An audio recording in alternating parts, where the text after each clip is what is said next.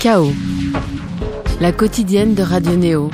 Du lundi au jeudi à 19h. Ravi de vous retrouver, né auditeurs, pour parler euh, musique. Sur cet épisode de Chaos, on va parler d'un mélange de folie française et de deep soul du sud de la Géorgie. Ce sont par ses propres mots que notre invité du jour a su résumer simplement un album frais, aux arrangements modernes, mais intrinsèquement porté par la soul et la vibe américaine sudiste d'un autre temps, ancré dans le patrimoine de sa musique. Il parle de ses aïeux par leurs prénoms, Otis, Bob et Janice. À 32 ans, ce mélomane sincère délivre avec The Gypsy Soul of Tiwayo un reflétant ses expériences de vie. Tiwayo, bonjour, bonsoir. Bonjour, bonsoir. Il y a pas longtemps de ça, la maroquinerie, c'était bien? C'était génial. Une salle où parfois euh, il y a euh, une acoustique très difficile, mais par contre, il y a un bain d'énergie en général. Ah ouais, là c'était vraiment génial. La, salle était remplie et ouais, vraiment un concert, je pense, qui, restera dans ma, dans ma mémoire et tout s'est bien déroulé, à part ma, ma guitare qui s'est décrochée euh, quatre fois de mon dos, euh, à mon insu. Mais mis à part ça, c'était vraiment génial. Super public, super moment. Hmm. Tu avais interprété sur scène A Place to Call My Home Bien sûr. Hmm. Ah, eh bien, allez, la version studio cette fois-ci pour Adeneo. Living this life like every man. Someone to love,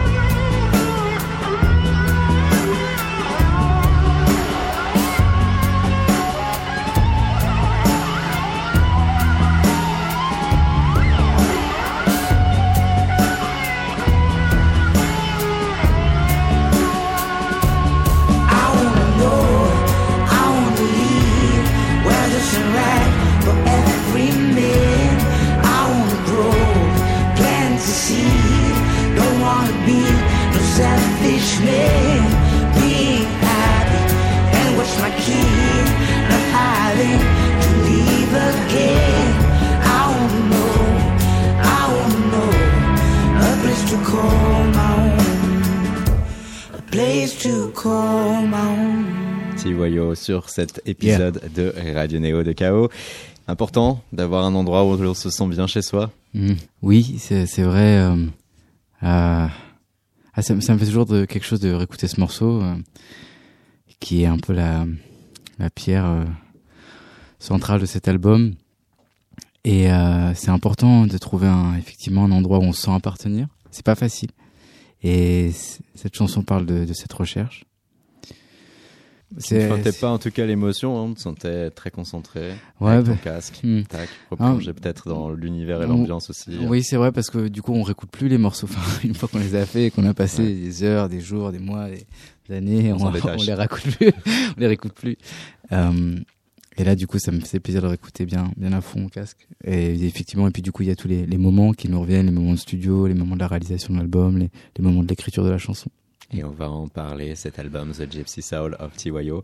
Tiwayo, ton physique trahit ton âge et ton timbre de voix trahit ton pays d'origine. Impossible au demeurant d'entendre en toi l'enfant de Meudon-la-Forêt dans les Hauts-de-Seine.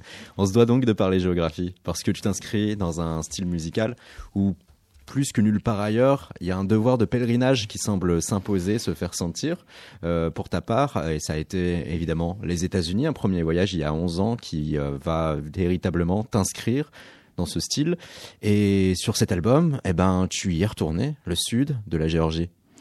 Ouais, alors en fait, c'est vrai que bon, alors, il y a eu le, le- ce premier voyage que j'ai fait à 20 ans, euh, qui était un, un premier road trip, euh, effectivement au travers des États-Unis, où j'ai voyagé pendant un, un petit bout de temps et dans pas mal d'endroits différents, notamment Avec une belle rencontre hein, qui va te mener vers Memphis. avec des rencontres, effectivement, euh, le nom, ce nom qui est venu, Tiwayo, et hum, et en fait ensuite j'ai j'ai, si tu veux, entretenu une, re- une, une relation avec les États-Unis sur cette dizaine d'années qui sépare ce premier voyage, euh, où j'y suis retourné quasiment toutes les années, euh, dans différents lieux, et puis j'ai rencontré des gens, suis fait bien sûr des, amis, et, donc j'ai un peu comme mené ce- cette double vie un peu artistique entre la France et la réalité Mm. de la vie que je menais ici en France, et puis cette inspiration et cette force, et ces voyages et ces moments là-bas. D'autant que si l'on se concentre exclusivement sur la musique, on peut te définir comme un enfant des États-Unis quand même. Euh, ah, oui, oui, oui, oui, oui, quand même beaucoup parce que c'est vrai que finalement, euh, j'écoute quand même euh, vraiment à 90% de la musique américaine ou de la musique anglo-saxonne. Donc c'est vrai et j'ai comme j'ai j'ai grandi aussi là-dedans, c'est ce que j'ai reçu principalement à la maison par mes parents. Donc euh, la soul, le blues et le jazz. Euh, finalement, c'est vrai que c'est quelque chose qui a été assez naturel dans mon apprentissage et dans mon parcours musical. Ouais. Et qui se sent sur cette musique et sur les autres, sur l'album en général d'ailleurs? Yeah. Depuis 11 ans, ces allers-retours vers les États-Unis, ta sociabilité t'a aidé à développer des liens, des contacts, t'as construit comme un musicien à part entière, t'as pu te produire devant euh, des habitants de la Louisiane qui t'ont encouragé à Mm. poursuivre la musique à condition de ne pas prendre de drogue. Ouais, non, ça, ça, ça fait référence à un moment euh, dans- dans un club à la Nouvelle-Orléans. Effectivement, j'avais rencontré un, un personnage, euh, voilà, un, un bluesman d'un certain âge, un bluesman cajun. Et bon, il m'avait sorti des histoires comme ça. mais effectivement, j'étais très encouragé euh, là-bas. On m'a invité à ne pas prendre de drogue, mais effectivement à continuer mon parcours et de et de et de me battre pour pour mes chansons et puis et puis aussi c'est se battre pour euh, la singularité de son son, de chercher son son. Hmm. Tu l'as cherché pendant ces dix années. Si euh, on reprend euh, ce top départ, donc Mm. il y a 10-11 ans, quand tu as commencé quand même avec ta guitare aussi à égrener les scènes, à chanter, qu'est-ce qui était véritablement différent par rapport euh, à ton son tiwailleux d'aujourd'hui?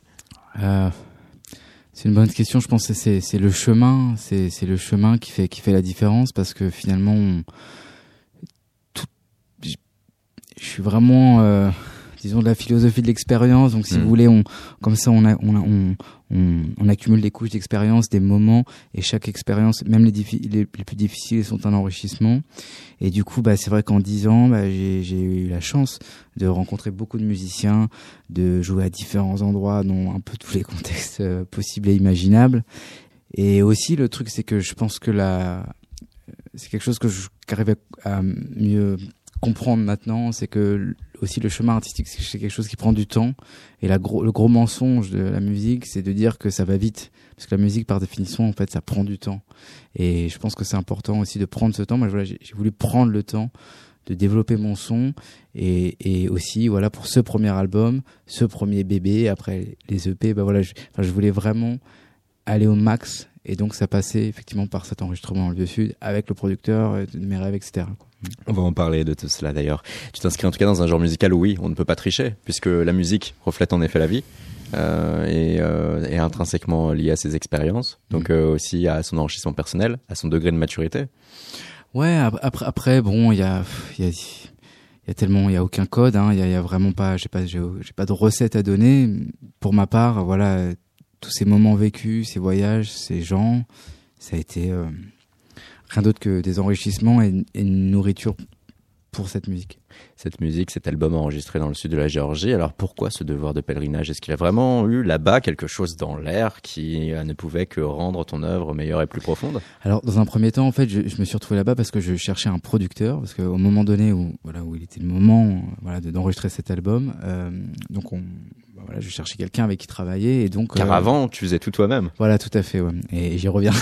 mais bref, mais euh, j'ai été à la recherche voilà de, de quelqu'un avec qui travailler qui pouvait me donner euh, une extériorité et puis ce truc en plus pour cet album. Et donc euh, bah, j'ai contacté ce producteur qui s'appelle Mark Neal, qui a donc qui est connu pour son travail pour les Black Keys, notamment sur l'album Brothers.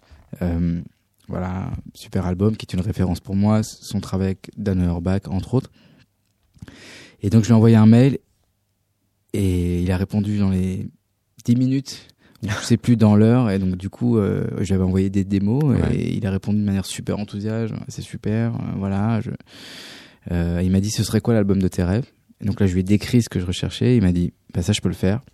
Et du coup un mois après j'étais chez lui. Ton rêve c'est vraiment réalisé? Oui, tout à fait. Avec son travail? Ouais, vraiment et vraiment parce que c'était une chance incroyable de pouvoir avoir été là-bas. Et j'ai trouvé un, un personnage euh, donc en marque, euh, quelqu'un de très talentueux et, et qui m'a beaucoup appris. Mark Neal, donc ce travail en effet avec les Black Keys et avec Dan Auerbach, hein, le, le, fondateur du groupe. Et puis il y a une seconde personne que tu as citée comme étant fondamentale dans le processus euh, de l'album, euh, et il nous ramène à Paris, c'est Philippe Weiss. Oui, tout à fait. Donc Philippe, euh, bah, là quand je réécoute, du coup je repense aussi à ces moments avec lui. Donc si vous voulez, on a enregistré. Alors du coup j'ai pas beaucoup parlé de la Géorgie, mais donc j'ai fait un, l'enregistrement de l'album a eu lieu pendant un mois là-bas et c'était effectivement absolument génial de se retrouver. Voilà, c'est dans un coin complètement paumé, donc vraiment middle of nowhere. Et combien d'habitants à tout casser? il y avait juste nous en fait. non, ah, non, non, il y avait, y avait d'autres gens, mais mais euh, c'était un petit coin perdu et et voilà. Et c'est vrai que le vieux sud, bon, c'est quelque chose que j'avais déjà expérimenté. Euh, que ce soit à la Nouvelle-Orléans, à Memphis ou ailleurs, mais bon, c'est un climat, euh, je, je, reviens souvent sur le climat parce que c'est assez impressionnant, mais c'est une nature, c'est euh, la bouffe, la, la nourriture euh, locale, euh, les gens, et clairement tout ça, ça fait partie de cette musique parce que quand on va là-bas aussi, on comprend, on comprend. Moi, la première fois que j'étais, euh, par exemple, dans le Mississippi, j'ai vraiment ouais. compris Johnny Hooker pour ouais. la première fois, vraiment le groove, le son, la rythmique, parce que c'est tout ça qui joue, c'est la nature. Boum, boum, boum. Et ouais, mais vraiment, et puis là, là c'est vraiment impressionnant. Bref, Philippe, on a enregistré là-bas, on est revenu à Paris, et puis Philippe qui a qui a permis de de de donner une certaine modernité à, à, ce, à cet album, c'était ce que je cherchais. Je voulais effectivement aller chercher vraiment le côté roots là-bas avec Marc, et puis derrière mettre un petit peu les moyens qu'on a aujourd'hui dans la production et Philippe qui est un super artiste qui a tout à fait compris cette musique et qui a toute cette expérience de ce qu'il a fait avec bah, notamment Ben Oncle Soul, euh, Célassou, euh, c'est vraiment un, un, artiste super et on a fini l'album ensemble. Un processus qui s'inscrit entre le sud de la Géorgie et Paris. Et depuis la, la Géorgie, euh, Tiwayo, euh, est-ce que c'était évident lorsque on est comme ça, euh, le petit Français qui débarque hein? Sur place là-bas? Ouais. Bah en fait généralement les toutes les fois où j'y étais finalement les gens étaient euh, vachement preneurs. C'est ça aussi qui a été assez fort, c'est que les gens étaient pas du tout sur le mode euh, ouais c'est un petit français il peut pas le faire. Au contraire, les gens prenaient ça les bras ouverts, les bras ouverts. Euh, mais c'est génial, un, un, un, petit gars comme ça qui vient qui vient faire ce son-là et puis il a le son et tout, il, il mmh. sonne. Et bon, Marc m'a clairement encouragé dans ce sens-là. Et je pense que ce que Marc m'a donné, au-delà de, de, tout ce que j'ai appris avec lui sur le, vraiment la technique de réalisation mus musicale, c'est une confiance en moi. Maintenant, tu te sens totalement confiance avec toi, qui tu es. La musique, en tout cas. Je pense qu'on l'est jamais totalement. Non. C'est une bonne réponse. Un second extrait de T.Y.O. et de cet album The Gypsy Soul of T.Y.O. Cette fois-ci, on va écouter Bed of Stone.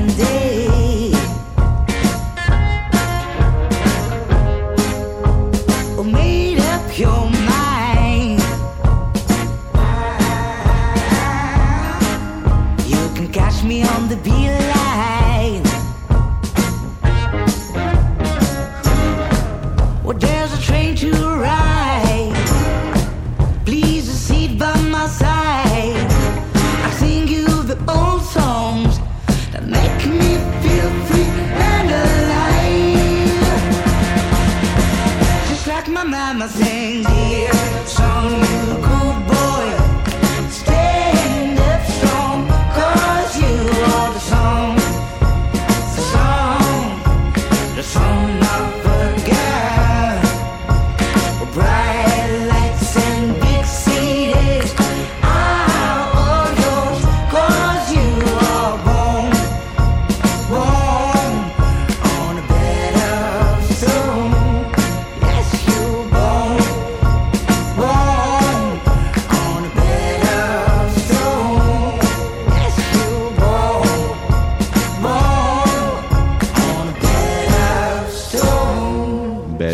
Stone, Tiwayo à l'instant, sur Radio Neo et sur KO. je, je me marre parce que je sais pas si on entend, mais on entend Marc qui se marre à la fin. On, on l'a gardé. On l'entend à peine. Hein. En tout cas, Tiwayo, on entend ta voix et on sent dans cette voix l'âme d'un écorché vif. Le timbre aussi qui facilite euh, l'appropriation. Toi, quand tu as pu travailler au fur et à mesure cette voix, tu voulais qu'elle retranscrive quel genre d'émotion au juste? Je pense, franchement, je me suis pas posé tant de questions. Hein. Euh, quand j'ai commencé à chanter, je sais que dès le début, j'ai eu cette voix un peu cassée. Et en fait, les, années ont surtout fait que je, je me suis approprié ma voix et j'ai appris à la maîtriser et l'utiliser de différentes manières. Et, et c'est quelque chose qui est assez cool parce que c'est quelque chose qui est en continuelle euh, évolution. Et voilà. Tu as hâte d'avoir déjà 60-70 ans et d'être un crooner non, Ouais, non j'ai pas hâte d'avoir déjà 60-70 ans. Je veux bien vivre les, les, les 30 ans qui me séparent de ça. Dans tes morceaux, il y a une place forte à ces sentiments de liberté, la recherche de la fougue, mais en même temps aussi de la spiritualité. Oui. oui, oui, oui, oui, oui. Les textes des chansons abordent différentes, euh, différentes thématiques, différents sujets. Le, c'est vrai que cet album est quand même vachement aussi construit comme un voyage. Donc, euh, l'idée, c'est que j'invite la personne qui écoute à voyager avec moi dans ces différents, différentes couleurs et, et thèmes voilà, Mm. qui sont dans cette chanson. Des chansons qui parlent de résilience, des chansons qui parlent de, qui sont plus fun, il y a des chansons qui parlent d'amour, bien sûr, d'espoir. On peut voir en cet album la retranscription pure et dure aussi de ces dix années où tu as passé toi-même ton temps à, à voyager, à expérimenter, à te chercher. Oui, c'est de toute façon, je pense, bon, après, c'est, ça doit être comme ça pour pas mal d'artistes. Ouais. Voilà, le premier album, c'est le premier bébé, c'est, on a, on a accumulé pas mal de, de moments et on a enfin trouvé le moment pour, pour le faire. Oui, mais au premier album, beaucoup d'artistes ne sont pas prêts à se livrer et aller sur euh, un contenu et un propos qui euh, va être autobiographique. Ouais, et ben oui, bah ça c'est le choix effectivement que j'ai fait. Donc là, il y a, des, artistes qui choisissent d'aller plus rapidement vers le premier album. C'est vrai que bah, j'ai pris un certain temps. Euh, encore une fois, comme je le disais, un peu plus 9-10 ans en effet, entre le moment où tu as trouvé euh, ce pseudonyme, ce nom d'artiste Tiwayo et le moment où on est là. Ouais, une petite dizaine d'années. Après, il y a, il y a eu des moments, euh, mais oui, en gros, en gros, c'est vrai que c'est ça. ouais, parce que c'est vrai que je. Alors, il y a un thème qui est au cœur de cet album, c'est l'idéal. Et j'ai cherché, et je continue à chercher l'idéal dans la musique et Et dans la vie? et dans la vie. Et euh, donc par là, j'entends notamment essayer d'aller chercher le vraiment vraiment le meilleur des choses et se rapprocher le plus proche possible du rêve ou de, de vraiment la première vision qu'on a pour ces choses. Donc pour cette musique, c'était quand même aussi vraiment aller au cœur. Voilà, du, du vieux sud, aller chercher ce son, parce que ce que j'ai été chercher, c'est quand même une certaine forme d'artisanat, un son, une manière de faire de la musique, une manière de, de- une manière, ouais, une manière de faire. Et donc ça a pris tout ce temps-là aussi parce que je voulais aller au bout du truc. A place to call my own. Yeah. Enregistré à l'ancienne? Oui, ouais, ouais, ouais, ouais. C'est beaucoup de, beaucoup, beaucoup de prises euh, live, euh, beaucoup, beaucoup de prises live. Bon, j'ai donc j'ai enregistré avec des musiciens locaux, basse batterie, clavier. Euh, voilà, ça c'était aussi une part- partie marrante de l'expérience, donc de, de me retrouver à, à peine arrivé trois jours là-bas et puis jouer avec des musiciens locaux et donc créer les, quand même la magie du studio. Et je pense Mm. que ça s'est fait. Bon, on a eu la chance de travailler avec un super, super batteur qui a vraiment pour le coup la magie. Euh, et qui a donné l'assise aussi quand même euh, rythmique à cet album. Celles et ceux qui ont eu l'occasion de t'interviewer euh, avant nous euh, ont pu d'ores et déjà le rappeler que, voilà, tout d'abord, tu t'es adonné au reggae en tant exclusivement que guitariste, et c'est même par le reggae que tu vas apprendre les gammes du blues. Toi, tu ne cites plus la Babylone, malgré tout, euh, on pourrait s'y retrouver. Mm. Oui, oui, tout à fait. Alors c'est marrant parce que le parce que le, reggae c'est vraiment la musique par laquelle j'ai appris la musique. Ça a été un peu comme une école. C'est un, peu un concours de circonstances. C'est ma cousine qui m'a amené dans un studio euh, dans le 19e arrondissement qui a maintenant disparu, qui était rue de l'Ourcq, In Out Experience. Et c'était un studio avec principalement des musiciens antillais qui jouaient c'était principalement du reggae et des musiciens jamaïcains et antillais. Et, je me suis retrouvé là-bas à 15 piges. Et du coup, bah, j'étais fan de reggae. À l'époque, c'était ce qu'on écoutait. J'allais régulièrement là-bas. Et les moments que j'ai vécu là-bas ont été des trucs qui me seront toujours gravés. Comme je pense tout apprentissage, des premiers moments on apprend. Et je me retourne toujours sur mes albums que j'ai écoutés à cette époque, tout le, le reggae roots que j'ai écouté, et qui est une influence qui, je pense, vraiment me suivra toujours. Toujours. Ouais. Tu le laisses transparaître dans ta musique que c'est vrai que tu ne délaisses pas ce style. Pour preuve, il y a une collaboration récente avec euh, Naman. Avant d'en parler euh, brièvement, un extrait de ce que produit le rouquin normand.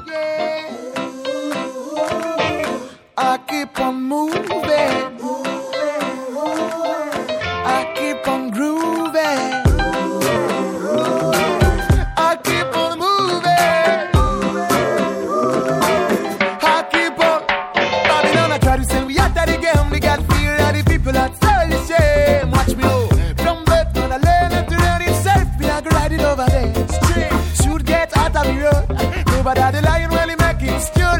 Me want it for life, me I go make it broad. So me I go for now that because the top option. Out of road. Man, wait for the man, cause me I go out of road. Me let's out there, man, I go out of road. Me na inna that, me na inna them. Shut out of road, out of road, out of road, out of road. Babylon a dead, man, me I go out of road. Me let's out there, man, I go out of road. Me na inna that, me na inna them. Plan, me na inna them. Chat, Mr. Babylon. Outer Road. Naman a à l'instant sur l'un de ses morceaux les plus emblématiques. Tiwayo, cette rencontre avec lui? Super, super, euh, super, super, super artiste. Bah, c'était cool parce qu'en plus, il, je sais que je l'ai rencontré à un moment donné où lui, il- je pense qu'il voulait sortir, il voulait sortir un petit peu aussi de, du cadre purement reggae. Mhm.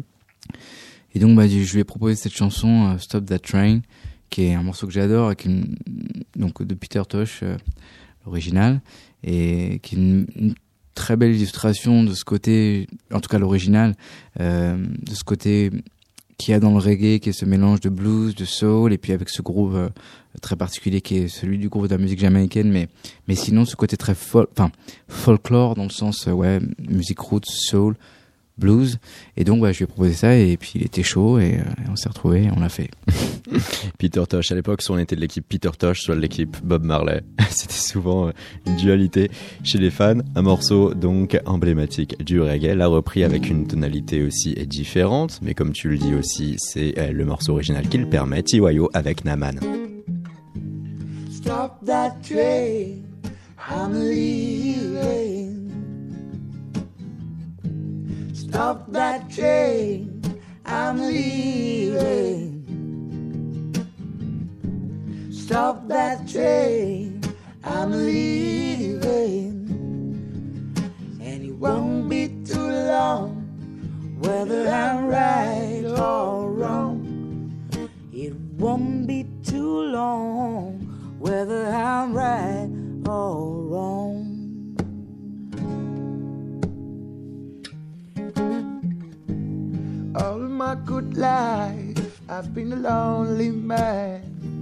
En écoutant Lanaman, c'est vrai qu'on pourrait lui proposer hein, de rejoindre euh, également ce patrimoine un peu plus euh, soul, blues rock. Ouais, mais il a ça en lui de toute façon, c'est sûr. Un beau jour peut-être. Aujourd'hui, hein, déjà, on peut constater cette, résur- cette résurgence par rapport à ce style.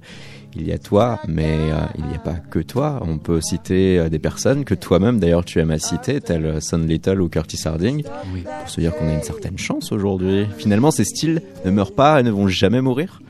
Ah, alors, euh, alors euh, oui. non, euh, c'est sûr que ces styles ne vont pas mourir, ça c'est sûr. Et l'autre truc qui est sûr aussi, c'est qu'il y a beaucoup d'artistes qui, qui font cette musique et qui la font vivre tous les jours. Mais euh, bon, là, tu as cité Curtis et Son Little, mais mais il y en a plein d'autres dont on n'entend pas forcément parler. euh, D'ailleurs, mais que ce soit aux États-Unis, en Europe et ailleurs, je trouve que c'est une musique qui est tout à fait extrêmement vivante au jour d'aujourd'hui. C'est vraiment des musiques qui, qui ne disparaîtront pas.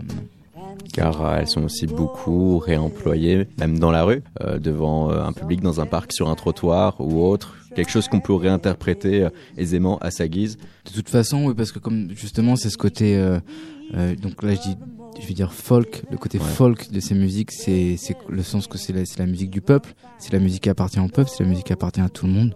Donc du coup, en ce sens, c'est une musique qui peut être faite absolument partout. C'est, ça appartient aux gens. C'est une musique qui est pour tous. Curtis Harding, Son Little, on les a cités, on va les écouter. Petit medley.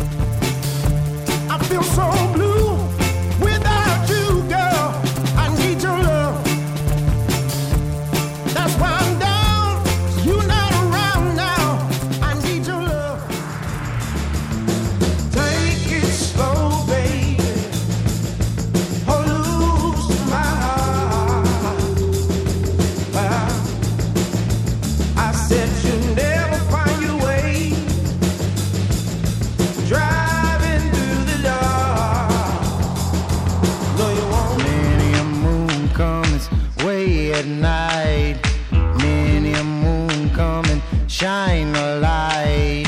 Taking her clothes off, it break my mind. Taking her clothes off, gon' take off mine. Want so bad, it's like I'm out of time. You dip your toe, get in, get wet. You make me feel like I'm somebody else.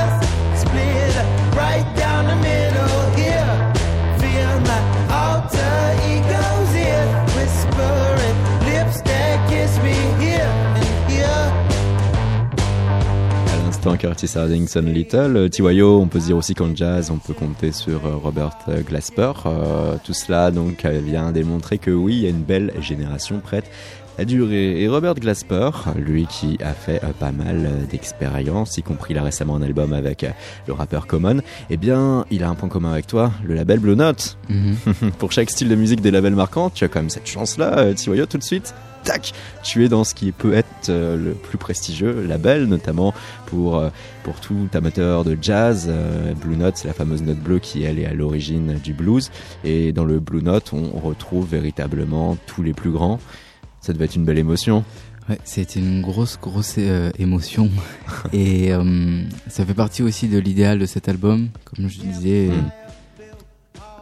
Me dis que comme ce truc était arrivé, je me dis que j'ai bien fait d'attendre. Bon, parfois, c'est bien de prendre son temps. Et euh, donc bah, c'est bien sûr une chance et surtout une force au quotidien.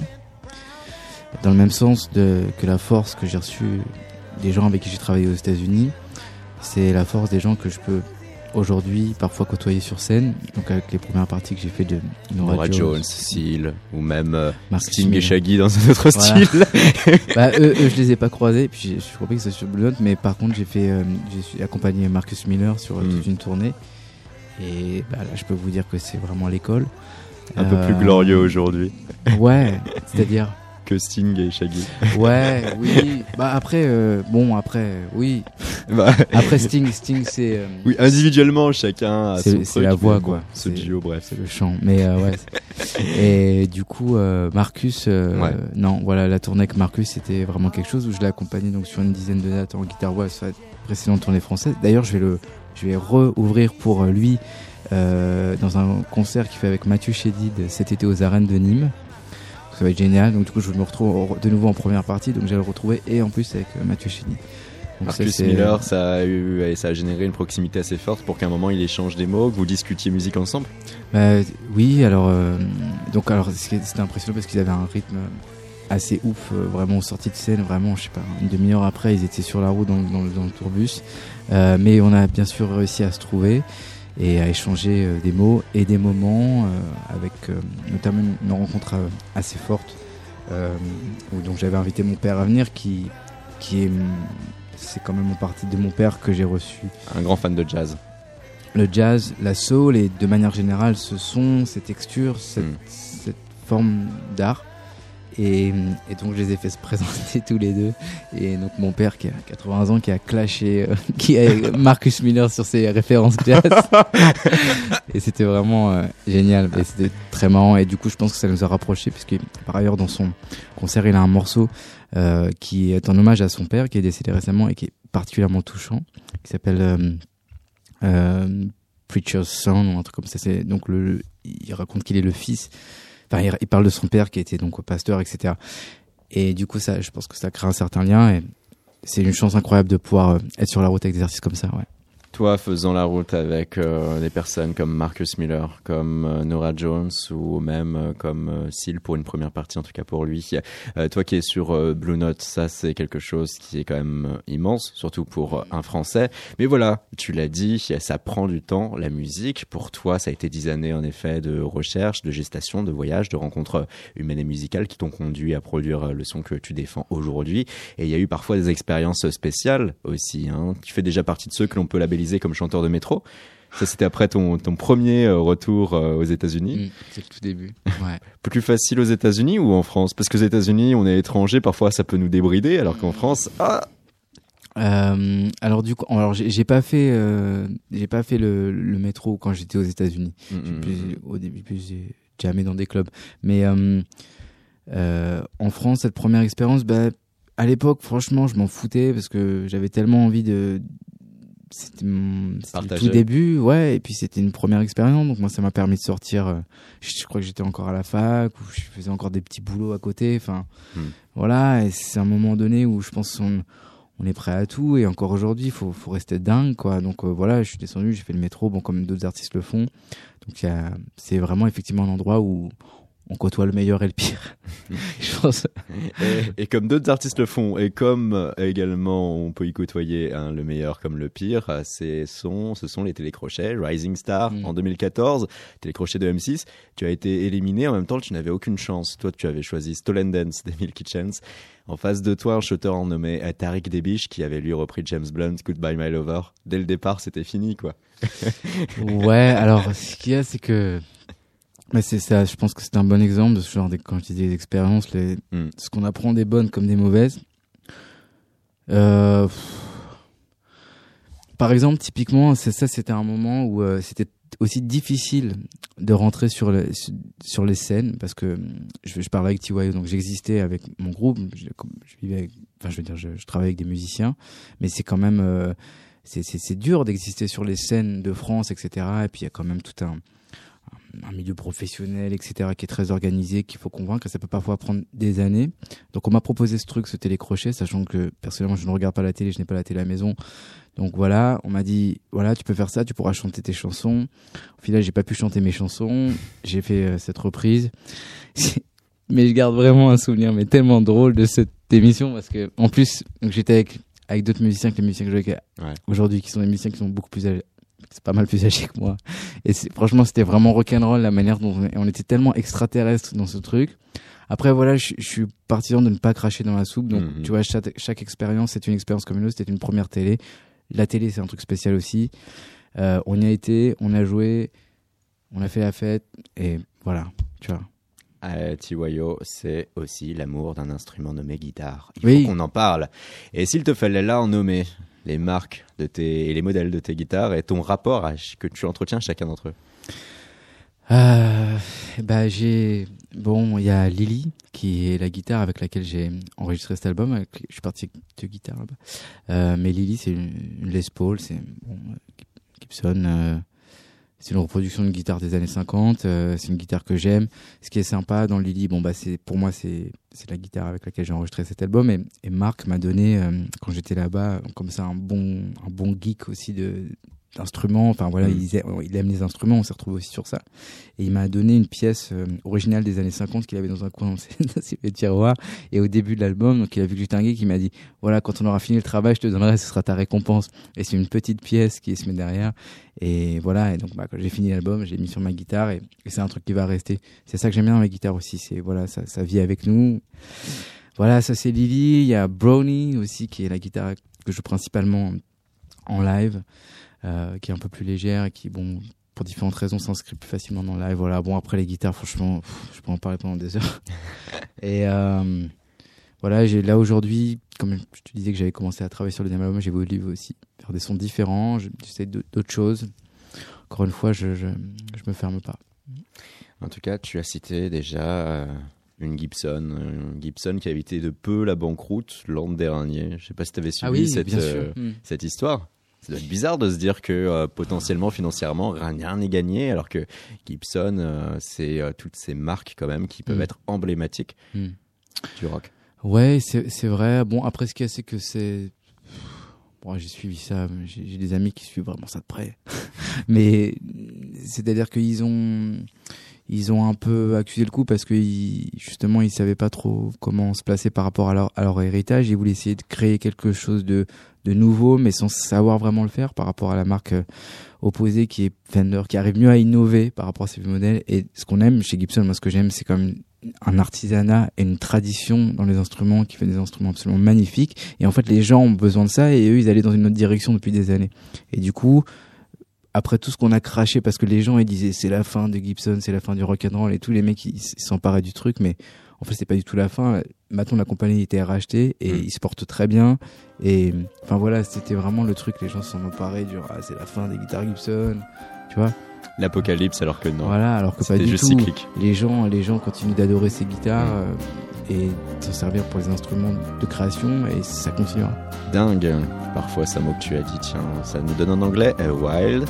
Et on va le diffuser tout de suite. Tiwayo sur Radio Neo. Tonight told me on the bright sunny day.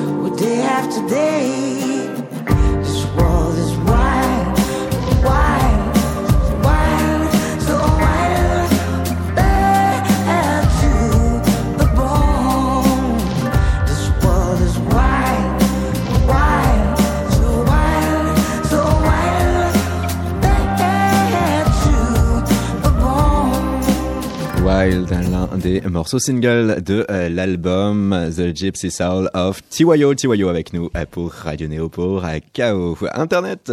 Tiwayo, Fourmi d'influenceurs et de personnes donnant leur opinion. Et on a trouvé, tiens, une youtubeuse qui, au demeurant, t'aime beaucoup. Son nom, Beauty Unicorn. On l'écoute.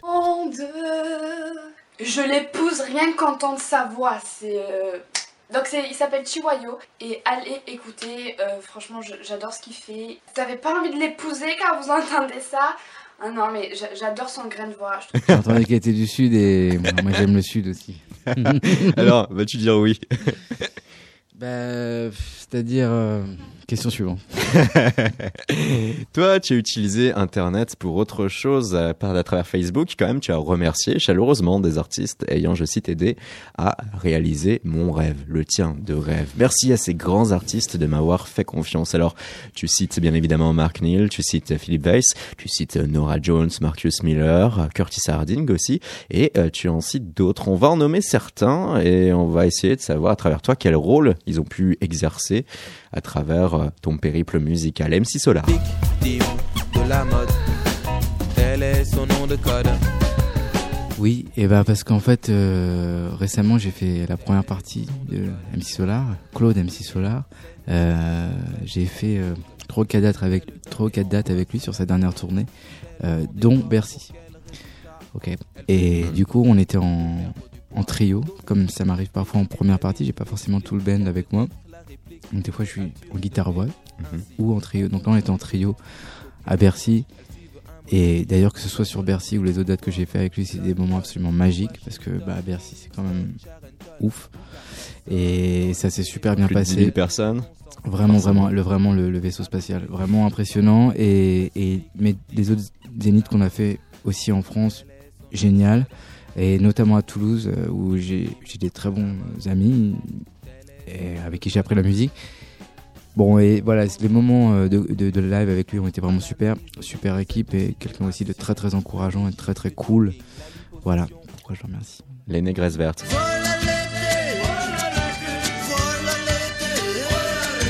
aussi de première partie avec les Négresses Vertes, équipe absolument géniale parce que je me suis retrouvé sur la route avec eux et là c'était marrant parce que c'est vrai que j'apprends j'apprenais un petit peu nos styles musicaux qui peuvent être bon moi, là j'y allais vraiment guitare voix donc j'arrivais avec mon espèce de blues soul chantant en anglais et ils sont plutôt sur un répertoire euh, je dirais, c'est fusion à la française comme je dis j'aime bien dire et mais qui est super et super super équipe et alors là vraiment des musiciens en or des gens vraiment adorables ils m'ont vraiment euh, pris sous leur aile euh, c'est génial Voilà l'été, voilà l'été, notamment Entre autres. négresses Mm. vertes. Mm. Les insus. Et ben il y a eu une première partie. des- C'est tous les artistes qui les insus où j'ai fait une première partie de euh, à Nancy. euh, Un moment génial. Ça démontre tout cela que toi, tu tires pleinement profit de ces premières parties euh, pour d'autres artistes qui vont avoir une plus grosse réputation que toi et tu vas vraiment vivre l'aventure à 300%. Bah j'essaye parce que c'est c'est bon c'est des occasions de se présenter devant un public, mais c'est des occasions de rencontrer ces artistes et d'échanger. Et franchement c'est ça fait quand même partie des choses qu'on a de, de plus précieux, de pouvoir euh, aussi se rencontrer entre artistes et d'avoir un, un feedback et de savoir comment les gens vivent leur truc et de les rencontrer et ce qu'ils ont à nous dire. Insus, hein, le euh, groupe notamment de euh, Jean-Louis Aubert. Alors là, si on va citer deux derniers noms, étrangers, plus jeunes et un peu plus hip-hop pour l'un, pour l'autre très hybride, Cody Chestnut et Raoul Midon. Bah, c'est pareil, c'est les premières parties. Tout ça, c'est les premières parties. Mais bon, c'est cool parce que ça a un sens. Euh, euh, Cody Chestnut, concert génial au Café de la Danse. Je me rappelle, j'étais super enrhumé, donc je flippais grave. Et en fait, j'étais en guitare-voix. Super bien passé avec le public, avec lui. Super équipe. Il jouait avec des musiciens anglais. Lui qui avait pu collaborer avec les Roots notamment. euh, Concert génial, super mec, super en- encourageant encore une fois et euh, quelqu'un que j'espère recroiser d'ailleurs, euh, peut-être en Allemagne dans les dates qui se préparent. Et puis c'était qui? Raoul Midon. Raoul Midon, musicien complètement incroyable, euh, qui est vraiment là de la trempe des grands grands soulmen instrumentistes de notre époque. On est quand même sur un gars qui a un, j'aime pas trop employer mais en, termes de niveau quand même, euh, qui est vraiment de la peut-être de la trempe, je veux dire des Stevie et tout. C'est un concert à voir, c'est incroyable. Donc, un musicien qui est aveugle pour les gens qui connaissent pas, qui a une manière de jouer de la guitare tout à fait singulière, qui a une voix superbe et vraiment c'est c'est magnifique. Comme le diraient les amateurs de football d'un ancien temps, euh, un joueur de classe internationale. tu as parlé de dates qui se préparent en Allemagne. Qu'est-ce qui se profile pour toi euh, ce printemps, cet été? On part euh, Zurich, Hambourg, Berlin. J'ai plus les idées, j'ai plus les noms des salles en tête. Zurich, Hambourg, Berlin, d'autres. On va aussi tourner en France là au printemps, à l'été. On va retourner en Allemagne. Euh, C'est vrai que là-bas on a un accueil super super chaleureux, ce qui fait vraiment plaisir. Et puis euh, continuer vraiment sur une tournée à, à l'automne prochain. Fin de cette émission consacrée à toi, à Tiwayo. Merci beaucoup. Merci à vous. The Gypsy Soul of Tiwayo, un album disponible sur vos plateformes habituelles. Ces diverses dates et ces et concerts à retrouver aussi au cours de ces prochains mois. Ma foi, merci à toi. Bonne vie, bonne année et à bientôt. Merci, merci encore. Chaos. La quotidienne de Radio Néo. Du lundi au jeudi à 19h.